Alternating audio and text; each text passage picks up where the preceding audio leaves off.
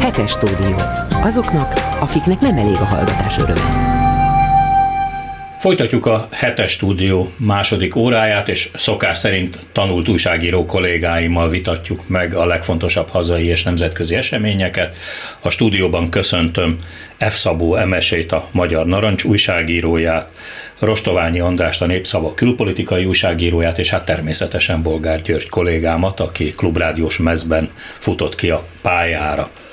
Nos, talán a hét egyik legmegdöbbentőbb híre volt, legalábbis az én számomra az, hogy az Európai Unió országai közül Magyarországról kiderült, hogy a legkorruptabb. Erről a Transparency International tett közzé egy jelentést.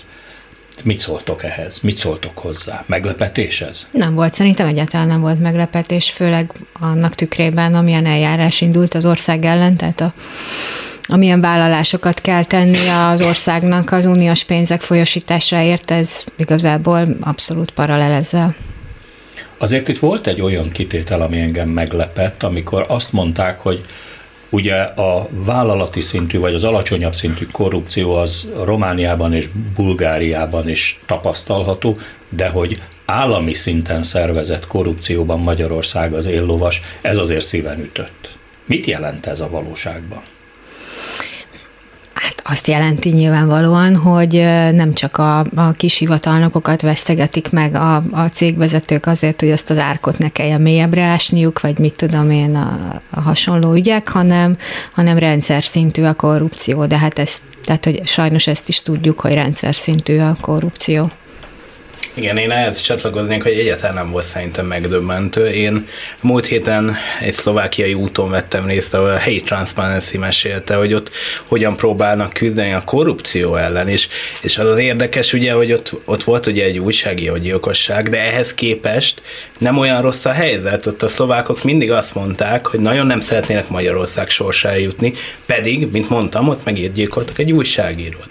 És ott érzékelhetőek törekvések az ottani kormány részéről, hogy visszaszorítsa a korrupciót, itt legföljebb csak a é u által kikényszerített integritáshatóság, aminek a vezetője elég érdekeseket szokott nyilatkozni néha a nyilvánosság előtt, amik nem sok bizalomra adnak okot. Hát mondjuk Romániában ugye nagyon régen ez egy, ez egy elhúzódó probléma volt, de ott a korrupció elleni küzdelem kormánypolitika szintjére emelkedett, még mielőtt az Európai Unió bármilyen szankciót léptetett volna életbe Bukaresttel szemben. Jó, de hát ott ki is kényszerítették az ottani korrupció ellenes hatóságot a é u csatlakozás feltételeként. Tehát nyilván ennek van oka. Ők se azért, mert belátta a politikai jeleit, hogy nem jó lopni, hanem belátta a korrup- politikai jelet, hogy nem lehet lopni, úgyhogy Európai Uniós tagok vagyunk. Itthon ellenkezőjét látta be a politikai elit szerintem. Van egy érdekes felfogása vagy értelmezése ennek a Transparency rangsornak. Bauer Tamás mennyire ez rangsor? Hát rangsor. Az mert... első tíznek mindenképpen. Mert Bauer Tamás arra hívta fel a figyelmet, hogy szerintem még a Transparency Magyarország sem jól értelmezi a saját indexét. Vagy legalábbis gyakran beszél róla úgy, hogy ahogy az általános felfogás gondolja, hogy mi a korrupció, és akkor nézzük a hagyományos dolgot. A Völner ügy az a hagyományos korrupció. Valamilyen társaság, valamilyen szervezet, valamilyen vállalkozás, valamilyen ember megkeni a az ügyben illetékes, vagy annak gondolt állami de, de Gyuri, hatóságot. Hát az de, de az egy másik kérdés, ez súlyos, jelzi a dolog súlyosságát, de a dolog mégis hagyományos, mert Völner Pál államtitka, volt államtitkár, el tudott valamit intézni a végrehajtói kamara elnökének, és az a szolgáltatásért cserébe a maga módján fizetett, és aztán a dolog persze elég kiterjedt volt, és nagyon sok mindenre kiterjedt, nem is tudjuk, hogy mennyi mindenre, csak sejthetjük, de ez a hagyományos korrupció, ez is láthatjuk, hogy él és virágzik Magyarországon. De Bauer azt mondja, és szerintem igaz is van ebben. Nyilván a Transparency Magyarország is hasonlóan vélekedik erről, csak ugye nehéz ezt összevetni egy ilyen hagyományos módszerekkel készült korrupcióérzékelési indexben, amiben Burkina Faso is benne van, meg Új-Zéland is. Szóval, hogy itt nem ez a hagyományos korrupció az igazi, vagy a lényeges, a döntő, mert Mészáros Lőrinc nem úgy nyeri el a nagy pályázatokat és, és a nagy beruházásokat, hogy megken valakit a kormányból, éppen fordítva. A kormány választotta ki Mészáros Lőrincet, vagy annak idején Simicska Lajost, vagy Szíj Lászlót is. Na most az ilyen partnereket, ezeket általában a királyságokban úgy hívják, hogy udvari beszállító. Igen, tehát, de azok saját e... maguk érdemelték ki ezt a címet, mert az, az, az udvar kiválasztotta őket, hogy hát ti vagytok a legjobbak. Tejából ti szállítjátok a legjobbat, öltönyökből ti szállítjátok a legjobbat, már van ötven-száz éves múltatok, megbízhat bennetek nem csak az egész király, de a királyi udvar is. Gyuri, hát igen. Ezt pontosan tudjuk, hogy a magyar bürokrácia az nagyszerűen olvassa a jelbeszédet, és pontosan tudja, hogy a marketet kell megbízni, meg a Mészáros és Mészárost, meg a forágyit, és így tovább. Lassan már nem marad olyan cég, amelyik a rendszeren kívül lenne, nem? De hogy nem marad, csak a rendszerbe bejutott és attól állandó megbízásokat kapott vállalkozások, vállalatok, nagyvállalkozók, azok ki lettek választva. Hát ki volt Mészáros Lőrinc korában? Senki. Kinevezték. Simicska Lajos ügyes ember volt, a Fidesz pénzügyeit jól intézte, és aztán kinevezték valamivé, hogy, hogy ő nyerje a cégével, nyilván remekül irányította ezt a közgépet, de mégis csak arról volt szó, hogy helyzetbe hozták fölülről. Ez nem a hagyományos korrupció, nem Simicska kente meg Orbán Viktort, vagy az illetékes minisztert, hogy ide figyelj, a közgép mennyivel jobban tudná csinálni, ugye érted, és átad neki valamit, hanem a rendszert fölülről változtatták, totálisan korruptá, és ez nem ugyanaz, mint ami általában a korrupció hagyományos felfogása. Sokan mondják azt, hogy ezek a korrupció által felhízlalt vállalatok egy normális piaci környezetben nem is lennének életképesek, egy-kettőre összedőlnének. Így van ez? Hát ugye ezt nem tudjuk, majd a, ha lesz rá példa, akkor megtudjuk. A, az a, a szembetűnő, hogy például az építőipari cégeknek a, az export teljesítménye ez rendkívül alacsony. Tehát a nemzetközi porondon nem... Ez magyarul azt jelenti, hogy nem tudnak megállni. Vagy nem is akarnak, nem, nem tudjuk ezt teljesen pontosan. Hát igazából volt idejük nekik kitanulni a szakmát az elmúlt években, tehát még az is lehet, hogy, hogy egy tisztességes versenyben is megállnák a helyüket, hát legyen így.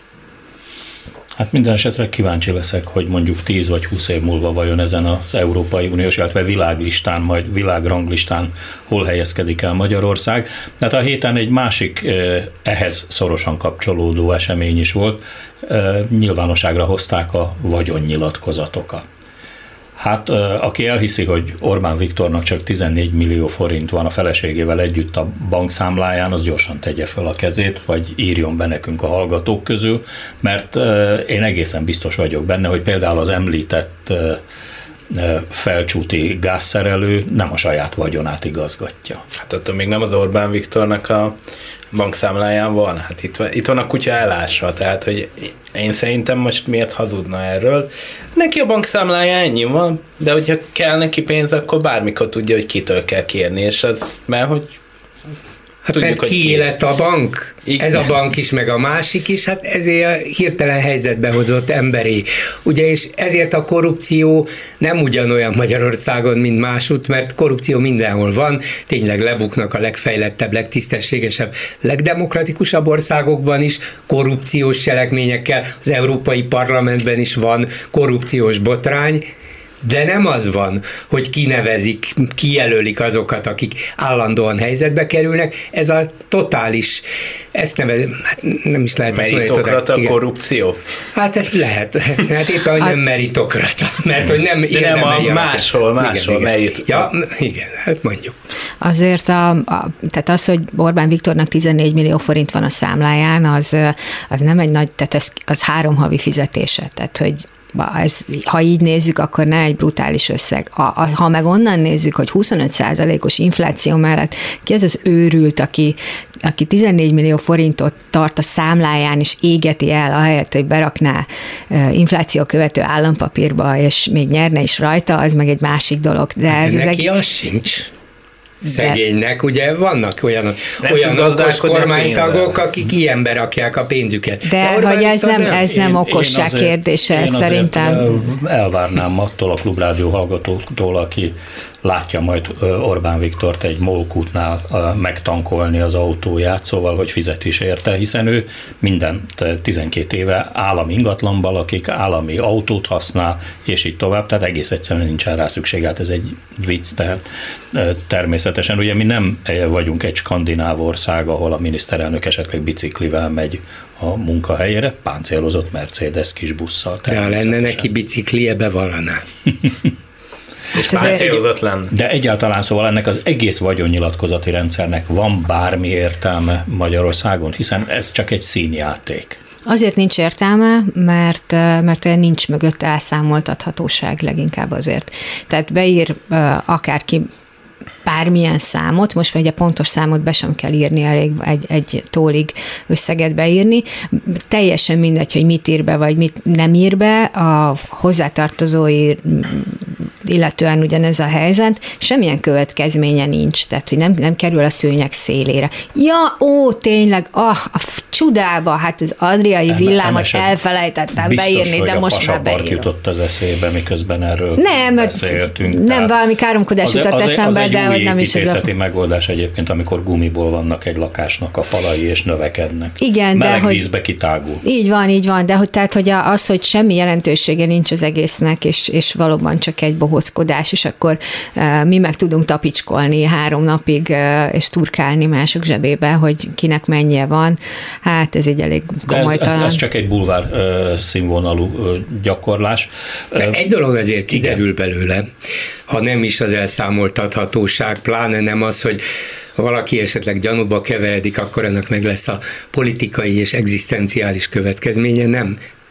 De hogy ez a kormány szinte csupa, nagyon gazdag emberből áll, az még ebből is kiderül, hogy milliárdosok röpködnek a kormány. Már röpködnek. Röpködnek, a szószoros röpköd, értelmében. Igen, igen, de hogy te, az, azért ez egy elég különleges kormány, az illető, vagy mondjuk Európai Uniós országok kormányait, ha végignéznénk, akkor az ottani állapotokhoz, az ottani keresetekhez képest ennyire feltűnően gazdag a, a legfelső tízezerhez tartozó politikusok, miniszterek, tehát ilyen számban biztos nincsenek. De vajon mi ebben a nemzetközi gyakorlat? Máshol hogy vannak ezek a dolgok? Mert azt tudom, hogy az Egyesült Államokban például nagyon nagy húzavona volt a körül, hogy Trumpnak, Donald Trumpnak az adóbevallásait egyáltalán nyilvánosságra lehet-e hozni, és hát az, annak az ügynek még nincs vége, tehát azért a transzparencia a bizonyos értelemben nyugat-európai országokban jelen van. Tehát ott nincs, nem lehet ennyire félváról venni a vagyonnyilatkozatokat. De ott van egy normális társadalmi nyomás, tehát hogy ott, ott vannak botrányok, amikbe be lehet bukni. Hát ja. A finn miniszterelnöknek valami reggeliről kellett elszámolnia, hogy azt most kormánypénzből fizette igen, a tojásrántottáját. Itt, itthon meg egyszerűen annyira megosztott a társadalom, hogy az egyik botrány az egyik oldalon, tehát nincs hatása, és főleg a kormány oldalon nincs hatása, még ellenzékben még be lehet bukni botrányokba, de kormányról nem. Kormányról csak felfelé lehet bukni. És azért nekem tetszik az, hogy a milliárdosokból vagy milliómosokból álló kormány beszél dollár baloldalról. De, ne, de, de nem is ez a, szerintem az érdekes, hanem hogy most itt van ez a huszonhét százalékos infláció, és akik ilyen gazdagok, azok hogyan értik meg, hogy az átlag embernek milyen problémáik vannak. Tehát, hogy ne, nekik biztos ők is észreveszik, hogy drágább a kaja. De érdekli őket az átlagember azon kívül, de, hogy négy de, évente elmenjen szavazni? Valószínűleg nem, de hogyha érdekelni is őket, akkor megéreznék-e, szembesülnének azzal, hogy milyen problémái vannak az átlagembernek. Ha azt mondja, az átlag embernek probléma a közoktatás. Ezeknek az embereknek nem probléma a közoktatás, mert beadják a gyereküket magánsuliba. Vagy külföldön. Vagy külföldön, persze. Én azért nem becsülném le őket, biztos, hogy értik, hát érezni nem érzik persze, de azt nagyon jól érti mindegyik Orbán Viktortól lefelé, hogy huszonöt százalékos inflációval azért nem vagánykodhatunk, és az biztos nagyon kínos sokaknak, ha másból nem értik, vagy nem érzik, akkor abból, hogy sok, sok szakmában, sok szakszervezet, sok alkalmazott úgy érzi, hogy neki vagy sztrájkolnia kell, vagy sztrájkköveteléseket kell előterjesztenie, vagy keményen kell tárgyalnia a munkaadóval, vagy a kormánnyal, mert kérem, huszonöt százalékos infláció mellett nem emelnek semmiféle bért. Ugye közal... A közalkalmazottakról, hát ha ez Franciaországban történne, meg. Már a Champs-Élysées már, már lángokban állna. Ez egy másik kérdés, hogy, hogy most megadják, vagy nem adják, mit adnak, meg mit nem adnak, de tudják, hát nem is buták, tudják, tisztában vannak vele, azt is tudják, hogy ebből nem lesz olyan, mint, mint Franciaországban, tehát nem, akkor nem fogom teljesíteni a követeléseket. De tényleg nem az a kérdés, hogy értik-e, tudják-e, hanem inkább az a kérdés, hogy, és ezt nem teszi föl tulajdonképpen senki, bár köztudott, közismert, hogy lesz a honvédelmi miniszterből olyan milliárdos, aki az elmúlt tíz év során szinte semmiből... Hogyan lesz a milliárdosból honvédelmi miniszter? miniszter? Mert ide-oda csiki-csukiznak vele. Most ide raklak, most oda raklak. Most milliárdos vagy, most veszel egy Dunakeszi jármű javított, most veszel egy, egy cseh repülőgépgyárat, most eladod, most kapsz, egy, most kapsz harminc évre egy, egy kaszinó koncesziót, most miniszter leszel. Ilyen korrupció nincs sehol. Ez is maga a korrupció egyfajta kiterjesztett értelemben. Egy, egy korrupciós rendszert vezetett be Orbán Viktor, de ő, irá, ő irányítja az egész folyamatot. Először én vitatnám, hogy nincs ilyen, se, hol van? Nincs ilyen sehol. Putyin Oroszországában.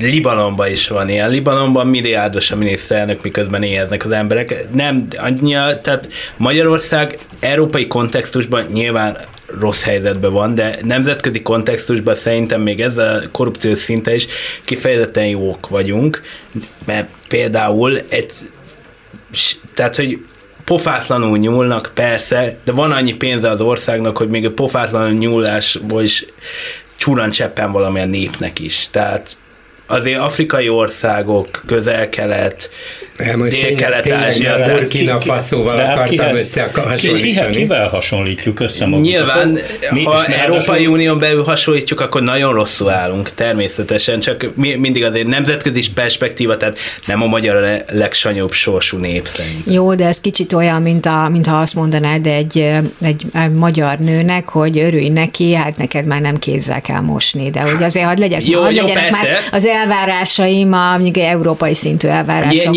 Csak, nem a csak ne, ne essünk túlzásba, tehát, hogy azért, becsü- tehát azért vagyunk még jól, mert Európai Uniós tagok vagyunk szerintem.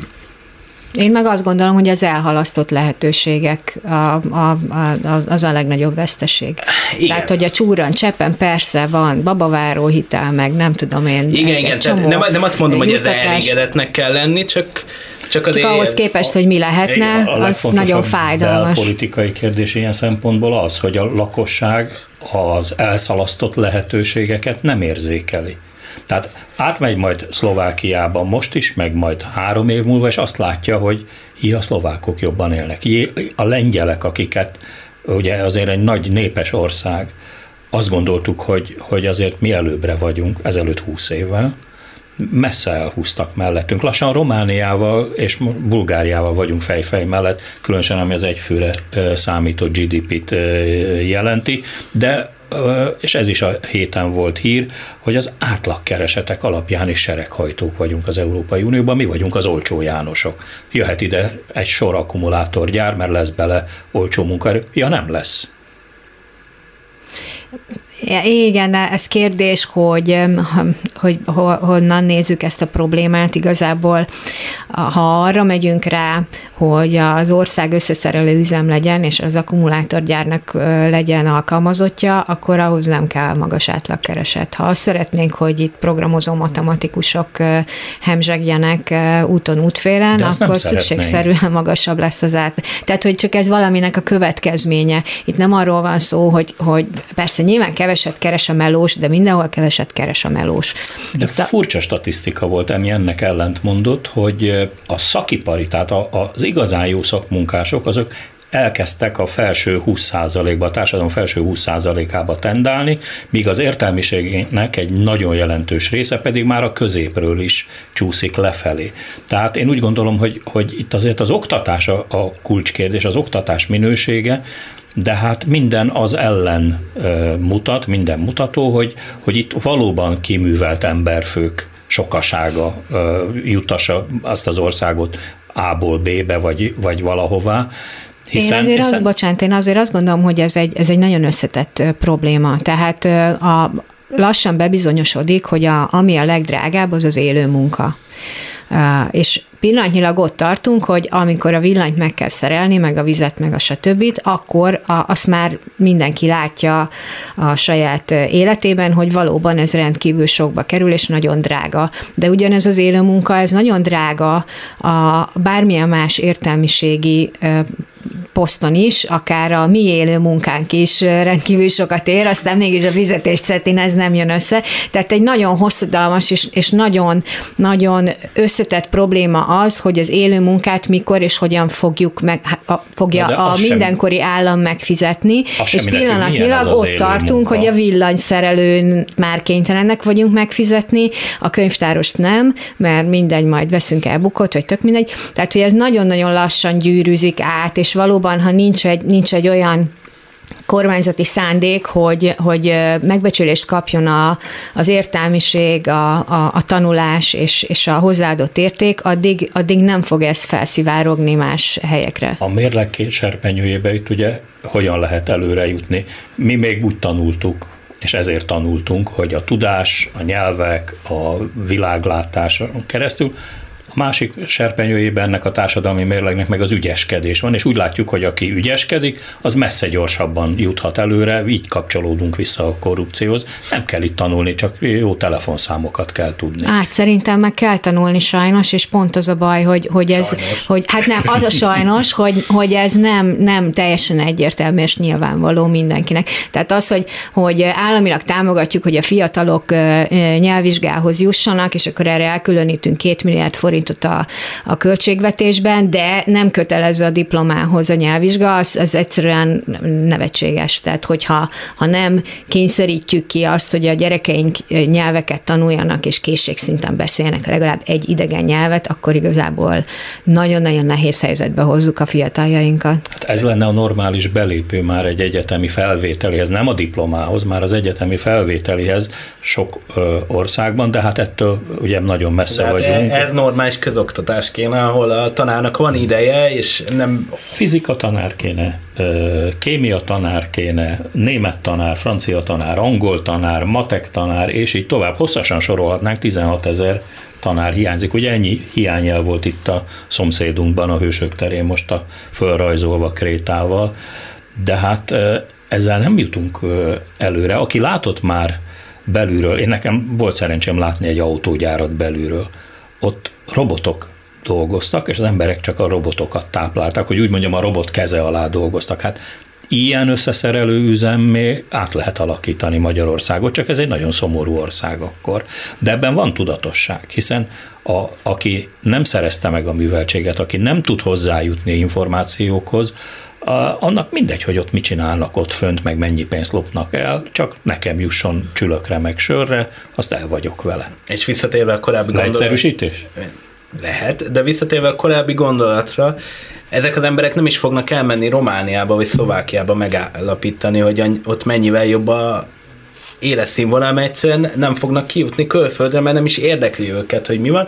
Esetleg eljutnak a tengerpartra, a tengerpart mindenhol szép, de nem azt fogják megállapítani, hogy milyen jól élnek az emberek, hanem de jó, eljutottunk a tengerpartra, még ezt is megengedhetjük magunknak. Visszatérve a, arra, hogy mennyire szándékos volt a közoktatás legyengítése, lerombolása, illetve ennek az összeszerelő Magyarországnak a felépítése. Teljesen emlékezzünk vissza, korábban nem Orbán szövetséges, de aztán mégis azzá vált Demján Sándorra, aki annak idején, és ő végig baloldali elkötelezettségűnek vallotta magát, aki többször elmondta, hogy minek képzünk itt mi egyiptológusokat, meg, meg régészeket, meg ki tudja milyen tulajdonképpen gazdaságilag nem hasznos, hasznosítható értelmiségi foglalkozású embereket. Magyarországon hiány van szakképzett munkaerőből, erre kell koncentrálni. Erre úszott rá Parrag László, Kereskedelmi és Iparkamara sokszoros elnöke, aki szintén ezt mondta, és Orbán Viktor ezt elfogadta, onnantól kezdve Demján is a barátja lett, mai napig, mai napig is hivatkozik rá rendszeresen. Igen, Magyarországon a szakképzést kell erősíteni, és erre tettek is lépéseket. Párhuzamosan vele tizenhat évre szállították le a tankötelezettségi korhatárt, és gyengítették egyébként a gimnáziumokat, és így tovább.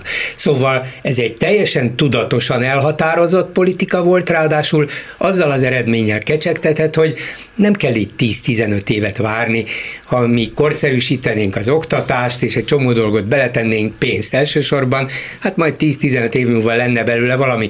De a szakképzést azt lehet már két-három-négy év alatt is olyanná tenni, hogy ez a tizennégy-tizenhat éves, majd tizenhat-tizennyolc éves korára, tizennyolc éves korára már valamiféle szakmunkásságra alkalmas legyen, föl fogják termeli a gé dé pét a... és fizeti így az adót. Így van, így van. Én szóval ez egy, igen, igen. Mondjuk nem termeli a gé dé pét, tehát hogy a, a hát vagy csak zárójelesen jegyezi meg, ugye Demján Sándor is mondott hülyeségeket, ez például az volt, de hogy ugye a szakképzés ö, ö, megreformálásában a, alapvető fontosságú lett volna, hogyha kikerül egy szakmunkás az iskolából, akkor ne csak ö, falat festeni tudjon, mert azt baromi jól tud, hanem ö, fel tudjon építeni egy vállalkozást, tudja, hogy hogy kell megcsinálni egy céget, amelyik azzal foglalkozik, hogy házat fest, vagy villanyszerel, vagy tök mindegy. Tehát, hogy komplexitásában tudjon gondolkodni, egyszerűen ne, ne csak egy, egy segédmunkás legyen, mert abból van elég, de gondolkodni képes szakmunkásból viszont sokkal kevesebb. Aki a tudását, készségét, ha kell, akkor általános könnyen át tudja mű, műveltséggel és világlátással másság. Együtt persze, tudja persze, eldönteni, persze. Hogy, hogy hogyan Én lehet boldogan. Csak azt akartam mondani, hogy ez egy tudatos szándék volt, nagyon határozott céljai voltak, és igen, ezt az összeszerelő üzem Magyarországot csinálják is. Nem mondom azt, hogy ez totálisan rossz, hiszen az adottságaink többé-kevésbé erre voltak, vannak meg, és most, hogy a közoktatás is ilyen, meg az egyetemi oktatás is olyan, ez a helyzet, ez az alaphelyzet tulajdonképpen változatlan. De hogy visszatérjek az akku gyártáshoz, mert abból indultál ki. Ott ugye ez egy egyik kérdés az, hogy jó, akkor Magyarországon akkumulátorokat fogunk gyártani, ehhez majd lesz, zárójel nem lesz elég munkaerő, de úgy teszünk, mintha lenne, és minden esetre meg tudjuk ezeket csinálni, telepíteni tudjuk, igaz, hogy nem magyar a technológia, vagy kínai, vagy dél-koreai, vagy valahonnan más jön, de ebben jók vagyunk, hogy ezeket itt leültetjük, és megadunk nekik egy csomó kedvezményt. Ez az egyik dolog, tehát önmagában az, hogy hogy összeszerelő üzemeket létesítünk, ez az Orbáni gazdaságpolitika gyakorlatilag alapja. Ezt csinálják tíz éve folyamatosan, ezért rohangál föl alá Szijjártó Péter mindenhova, hogy még innen is hozzok be valamit, innen is hozzok be valamit, és adunk hozzá egy csomó állami támogatást. Értitek? Tehát ez az de egyik ez... része, de a másik az akkugyárnő, ez fontos, egy mondatban legalább, hogy önmagában tehát ez nem volna baj, ezek a lehetőségeink. Itt két külön probléma adódik. Az egyik, hogy miért kell nekünk a világ egyik legnagyobb akkugyártójává válni, miközben ez egy olyan tevékenység, ahol a hozzáadott magyar érték viszonylag kicsi, ahol nagyon nagy energiafelhasználás kell, már pedig Magyarországon nincs lényegében energiaforrás, tehát ezeket importáljuk, és nem tudjuk magunkat ellátni, és nagy a vízigénye, már pedig Magyarország vízben, szerettük mondani, főleg Áder János, milyen gazdagok vagyunk, nem igaz, abban sem vagyunk. Tehát elveszik a termőföldet, mondjuk Debrecenben, jó termőföldet, nagyon sok víz kell hozzá, nagyon sok energia kell hozzá, a hozzáadott érték kicsi, és még a lakosságot sem kérdezik meg, hanem azt hiszik, hogy minden csubba alatt meg lehet csinálni. Itt van, nesztek, vigyétek. Hát ez a probléma. A legnagyobb probléma ezzel az, az én szememben Györfi Dóra tanulmányából, egy húsz oldalas tanulmányból derül ki, aki egyrészt kimutatta, hogy a hozzáférhető adatok alapján ezeknek a beruházásoknak tizenhét év a megtérülése, tehát normális befektető ilyesmivel nem foglalkozik. Nyilván a kínaiak, most a magyar állam szemszögéből vizsgálta ő, meg ezek miatt a, a majdnem tíz százalékot vagy tíz százalékot meghaladó adókedvezmények miatt, és ami a másik dolog, ami a számára kiderült a kutatásokból, hogy egyáltalán semmiféle közgazdasági számítás nem előzte meg ezeknek az akkumulátorgyáraknak az ide telepítését. Jó, nyilván van valaki, akiknek jó, a kínaiaknak nagyon jó, mert bekerülnek az Európai Unió piacára, meg tudták kerülni a, a, a vámhatárt, koreaiak dettó, de Magyarország számára ebben vajmi kevés, ha van egyáltalán, akkor az vajmi kevés, a kockázatok pedig egy, óriásiak. Egy haszna van, a német autógyártáshoz akarunk kapcsolódni, vagy továbbra is oda akarunk igen. tartozni, úgy érezzük, hogy ez a, ez a mi mentővünk, vagy Orbánék úgy érzik, és ebben szintén van igazság. Ha nem adaptálódunk ehhez az új trendhez időben, és megfelelő mennyiségben, akkor lehet, hogy elveszítjük a mai helyzetünket, gondolják ők. És hát van itt még egy kérdés, ez pedig az érintett lakosság. Hát azt én azért megmondom őszintén, nem gondoltam volna pár hónappal ezelőtt, hogy Debrecenben ráborítják a bilit a polgármesterre. Hát az egy fideszes fellegvár volt. Most nem pedig nem lakot... tudjuk, hogy ki mikor, kire, miért borít rá bilit. Tehát, hát, hogy azért azt gondolom, jó, láttuk. De szerintem kb. hat-nyolc éve mondjuk folyamatosan, hogy majd egyszer lesz egy olyan pont, mm-hmm. ahol, ahol elszakad a cérna, és akkor megy majd a borítás. És akkor mindig jön az internetadós tüntetés, ami ugye, ha, úristen, tehát, hogy nem tudjuk, a, iszonyat nagy a feszültség a társadalomban, és, és azért az, hogy a Fidesz fellegvára, Debrecen mondjuk ilyen ötven-ötven körülbelül azért ott a... a ez biztos Kósa Lajosnak kontrázná, de a, én nem hát vagyok lehet, az ördögű lehet, de, de hogy ez így nem, ennyire nem egyértelmű, de az emberek azért a saját bőrükön tapasztalják azt, hogy akarnak-e oda, nem tudom én, szennyvízülepítőt, akugyárat, nem tudom én akármicsodát, atomreaktort, valamit a határba, vagy nem akarnak, és ez szerintem messze-messze túlmutat azon, hogy én majd kétezer-huszonhatban a Fideszre fogok szavazni. Igen, hát nem a Fidesz elengedetlenek egyébként, hanem konkrétan ezzel az üggyel, tehát hogy nem, szerintem helytelen az ilyeneket pártpolitikai szempontból kezelni. Nyilván a Fidesznek ez rosszat tehet, de hogy az emberek nem azt gondolják, hogy ez a fideszes polgármester milyen rosszat csinál, vagy a fideszes kormány, hanem egyszerűen az, azt gondolják, hogy ez nem jó, és egy bizonyos intézkedés ellen tiltakoznak. És ne, nem ba, tehát, hogy szerintem erről nem lehet ö, ilyen ö, messze menő közvetkeztetéseket lemondani, le, levonni. levonni. Uh-huh. Ö, lehet, hogy ezek az emberek legközelebb ugyanúgy behozzák a Fideszre morogva, hogy hát akkor inkább a Fidesz, mint az ellenzék. Hülye akugyár, de azért rász, rászavazunk, tehát, hogy Majd, majd Orbán megvéd minket az akutyártól Ma, Majd is. Orbán meg, igen, megvéd az akutyártól, amit ő hozott ide, de, de majd megvéd minket. Tehát, hogy... Na de hát közben ezekben az, ezekben az akkumulátorgyárakban nem is a magyar munkaerő számára teremtenek munkahelyet, hiszen nincs elég ember erre sem, tehát Bangladesből, Törökországból, Mongóliából, Közép-Ázsiából, Isten tudja honnan hoznak ide e, munkaerőt. Migrán, migránsokat. E, nem, hát ez munkaerő, szó se róla, lehet egyébként, hogy ez munkaerő is migráns. E, egy nagyon jó üzlet e, behozni külföldről dolgozókat, de egész egyszerűen, hát ha valaki mondjuk végigmegy a Dunaújvárosi utcán, e, ott, ott van a Hankook közelében, ugye a dél-koreai autógumigyár, hát nagyon színes, most már majdnem olyan, mint a Stockholmi utca, tehát hogy mindenféle náció látható, ami korábban ott nem volt. Tehát egész egyszerűen nincs is munkaerő, aki, aki dolgozzon ezekben a gyárakban. Ugye ez is egy, egy, egy súlyos kérdés, mert az ő fizetésük az nem a magyar költségvetést fogja gyarapítani. Jó, amit itt elköltenek, azt igen, de egyébként küldik haza a pénzt. Tehát. Mi ebből a tanulság? Még kevesebb értelmiségi kell, még több szakmunkás. De gonosz vagy, Gyuri, ez igazán nem, nem gondoltam volna. Ingyen adom Orbán Viktornak ezt a tanácsot. Ugye a hetes stúdiós mikrofonja előtt F. Szabó Emese a Magyar Narancstól, Rostoványi András Rosti a Népszavától és Bolgár György. És akkor folytassuk egy egészen meredek kijelentéssel, Nevezetesen, hogy a magyar külügyminiszter azt dobta be a köztudatba, hogy esetleg Erdogánnak béke Nobel-díjat kellene adni, hogy mit, mit szóltok ti ehhez, hogy a török elnököt, Recep Tayyip Erdoğant felterjessze valaki Nobel békedíjra. Rászolgált? Azért nem Szijjártó terjesztette föl, hanem a türk tanácsban vetődött ez föl, mi csak, mi csak támogattuk, hát tulajdonképpen micsoda nagyszerű dolog.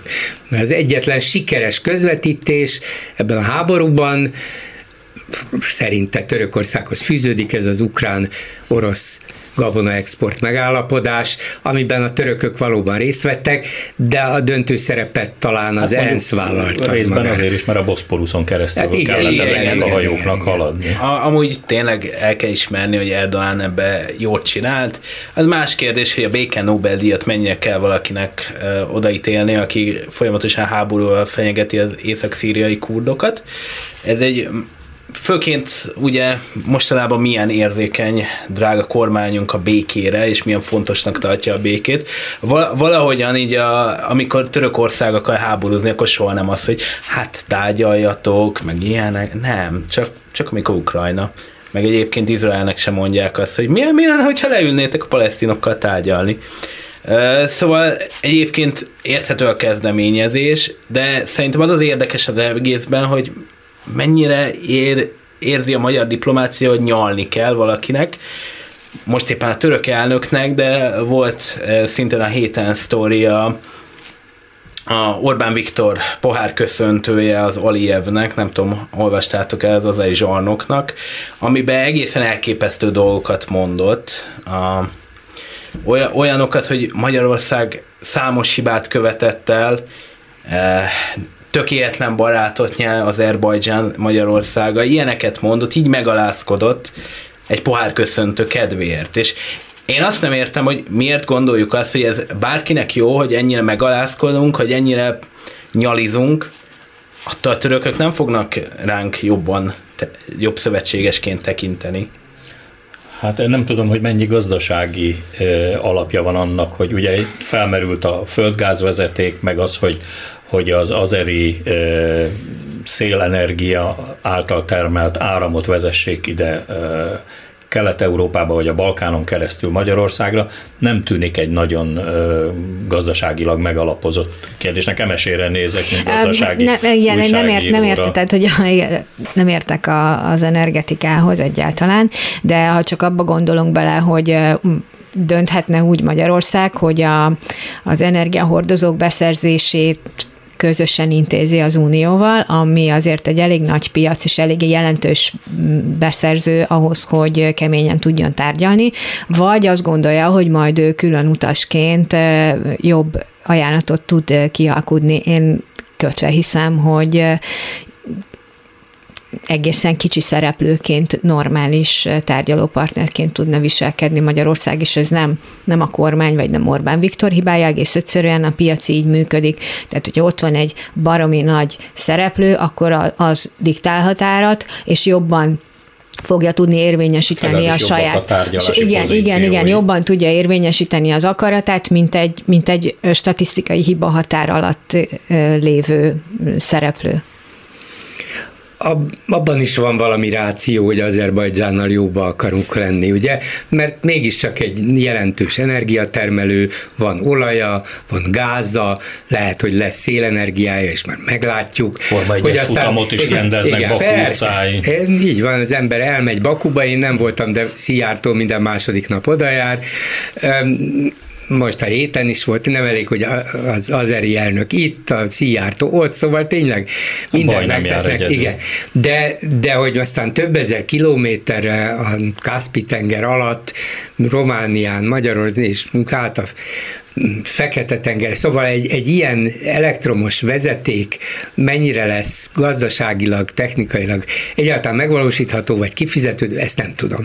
De hogy ott van energia, az biztos. Ha mi az oroszokról le akarunk válni, Orbánék célozgatnak rá, de azt mondják, hogy hát nem lehet, hát a jelenlegi infrastruktúra ezt nem lehet, teszi lehetővé, a földrajzi közelségünk nem teszi lehetővé, de ha ekközben szokásukkal szíván azt csinálják, hogy de Azerbajdzsán felé talán lehet, akkor azt mondom, hogy bár Aliyev is egy önkény úr, legalább olyan rossz, mint a Putyin, de legalább nem jelent közvetlen veszélyt Magyarországra, míg Putyin és Oroszország nem csak Magyarországra, egész Európára azt jelent.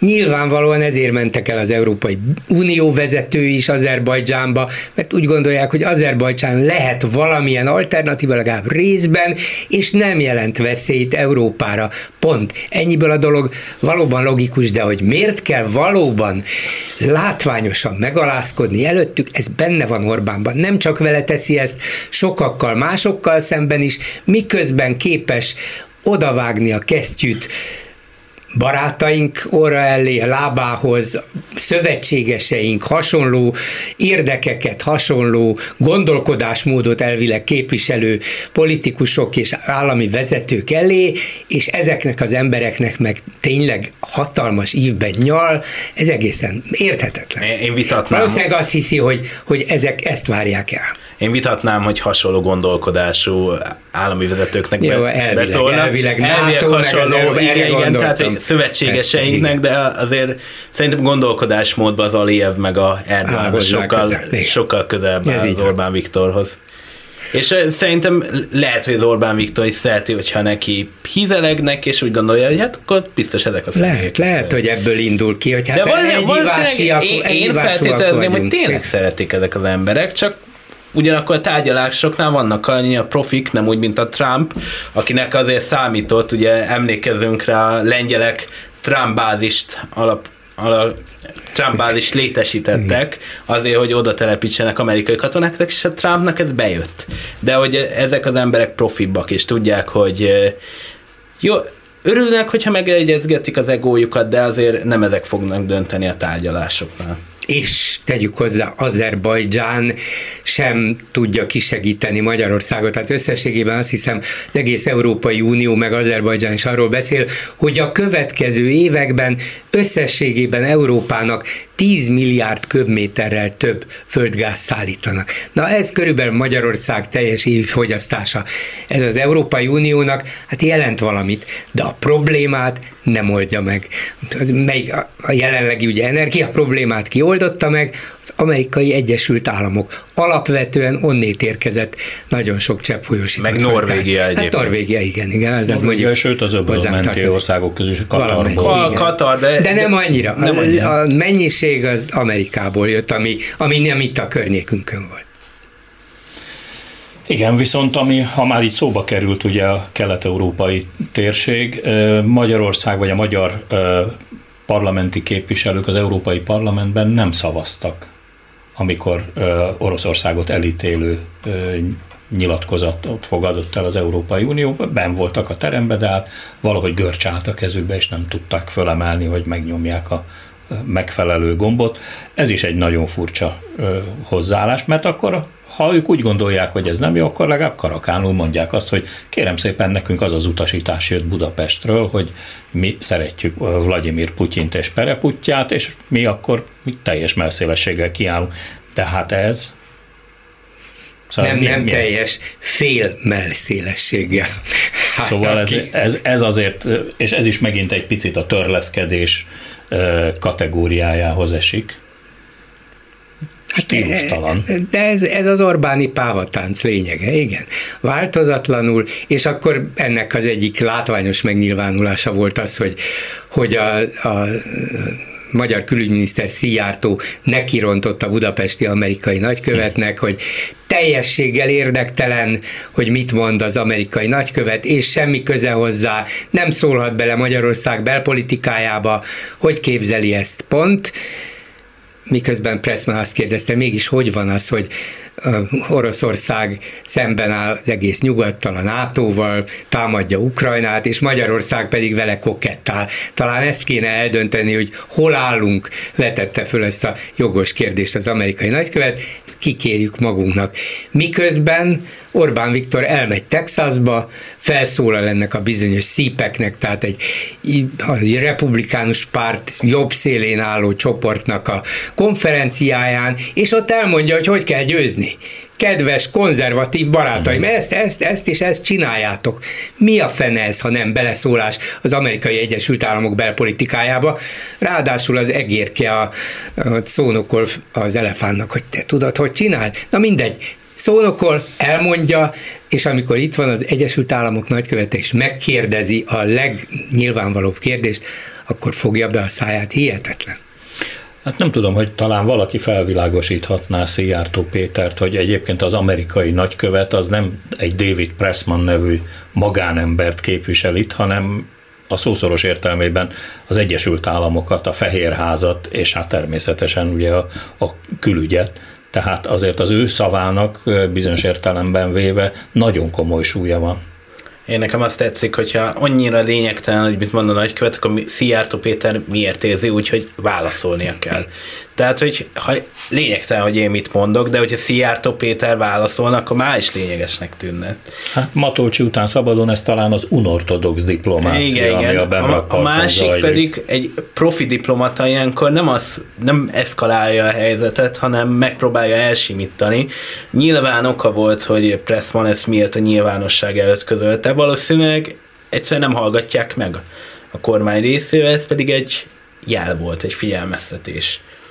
És nyilvánvalóan megbeszéli a saját külügyminisztériumával, hogy tehát, hogy kiállok a nyilvánosság. Igen, hát ugye egy, aki egy kicsit is ismeri a diplomáciát, az tudja, hogy egy, egy nagykövet az általában vezényszóra szokott megsértődni, és vezényszóra szokta megütögetni a vállát, vagy barátságosan belekarolni valakibe, tehát ezekben abszolút nincsenek véletlenek. Tehát ez az amerikai kormányzat álláspontja. A külügyminisztérium ki is állt a nagykövet mellett, tehát hogy rá is erősíteni. Igen, Washingtoni. Igen, igen, igen. Nyilván nem a magyar.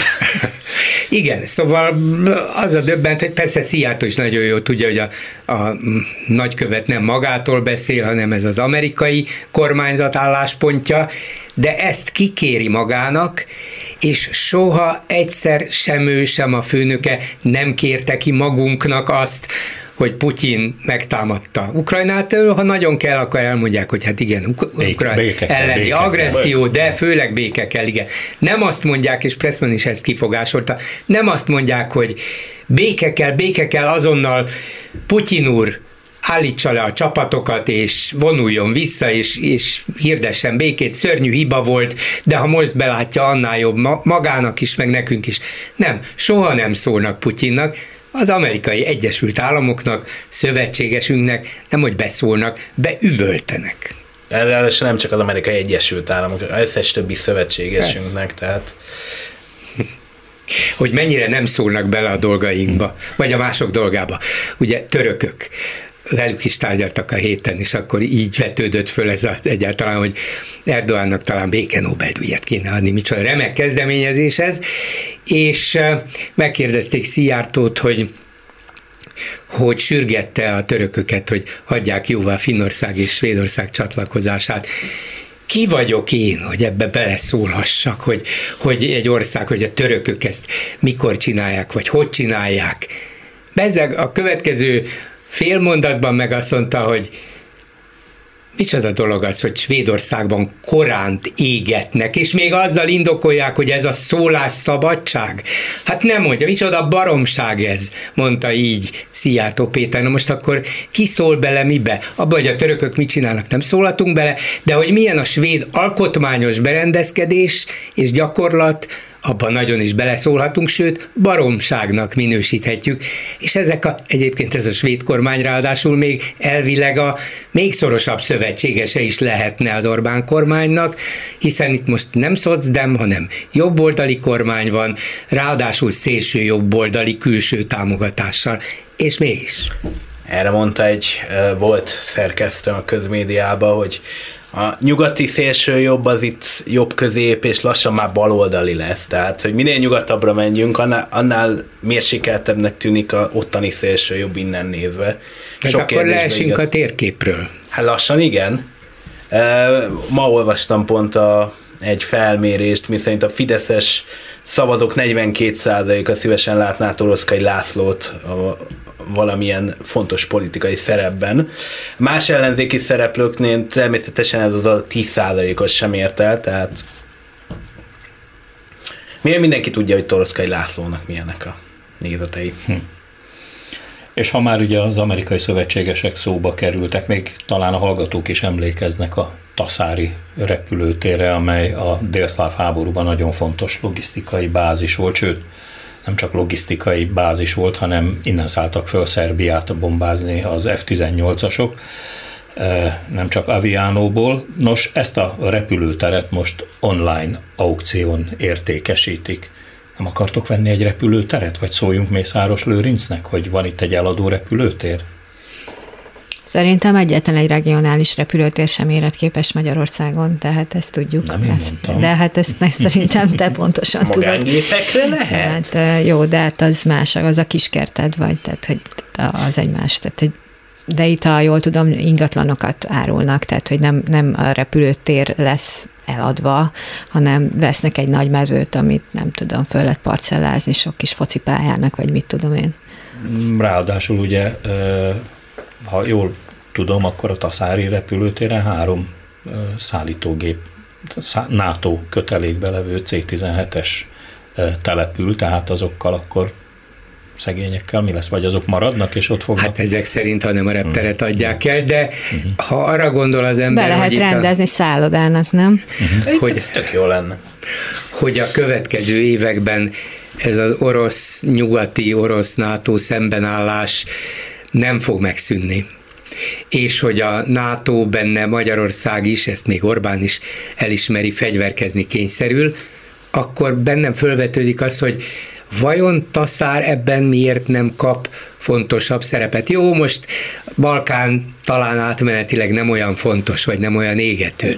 Lengyel és román repülőterek már igen, régen átvették szerint, ezt a szerint, szerepet. Igen, az lehet a magyarázata, hogy bár földrajzilag talán jó, kipróbált is volt, de egyre kevésbé bíznak meg Magyarországban, és azt mondják, hát van, ami van, de nem ide fogjuk koncentrálni az erőinket.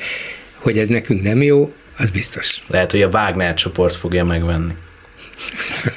Hát. Ez még azt hiszem, hogy még viccnek is nagyon rossz, viszont ezzel akkor a Hetes stúdió második órájának a végére értünk. Én nagyon szépen köszönöm F. Szabó Emesének a Magyar Narancs színeiben, Rostoványi Andrásnak, a Népszava külpolitikai újságírójának, Rostinak, és Bolgár Györgynek, hogy a hét legfontosabb hazai és nemzetközi eseményeit itt meg tudtuk vitatni. Én is köszönöm a lehetőséget, és ismételten üdvözölném nagymamámat. Csókolom. Az én rokonságom túl nagy ahhoz, hogy mindenkit felsorolják. Köszönjük. Önök a Hetes stúdiót, a Klubrádió heti politikai összefoglaló műsorát hallották. Az adásunk második óráját szombat este hat órától a YouTube-on is meg tudják nézni. A műsor elkészítésében közreműködött Bodnár Barna, Lantos Dániel, Lantai Miklós és Túri Lui. A szerkesztő Csernyánszki Judit nevében is köszönöm a figyelmüket. Önök Hardi Mihályt hallották. Önök a Hetes stúdiót, a Klubrádió közéleti politikai magazinját hallják.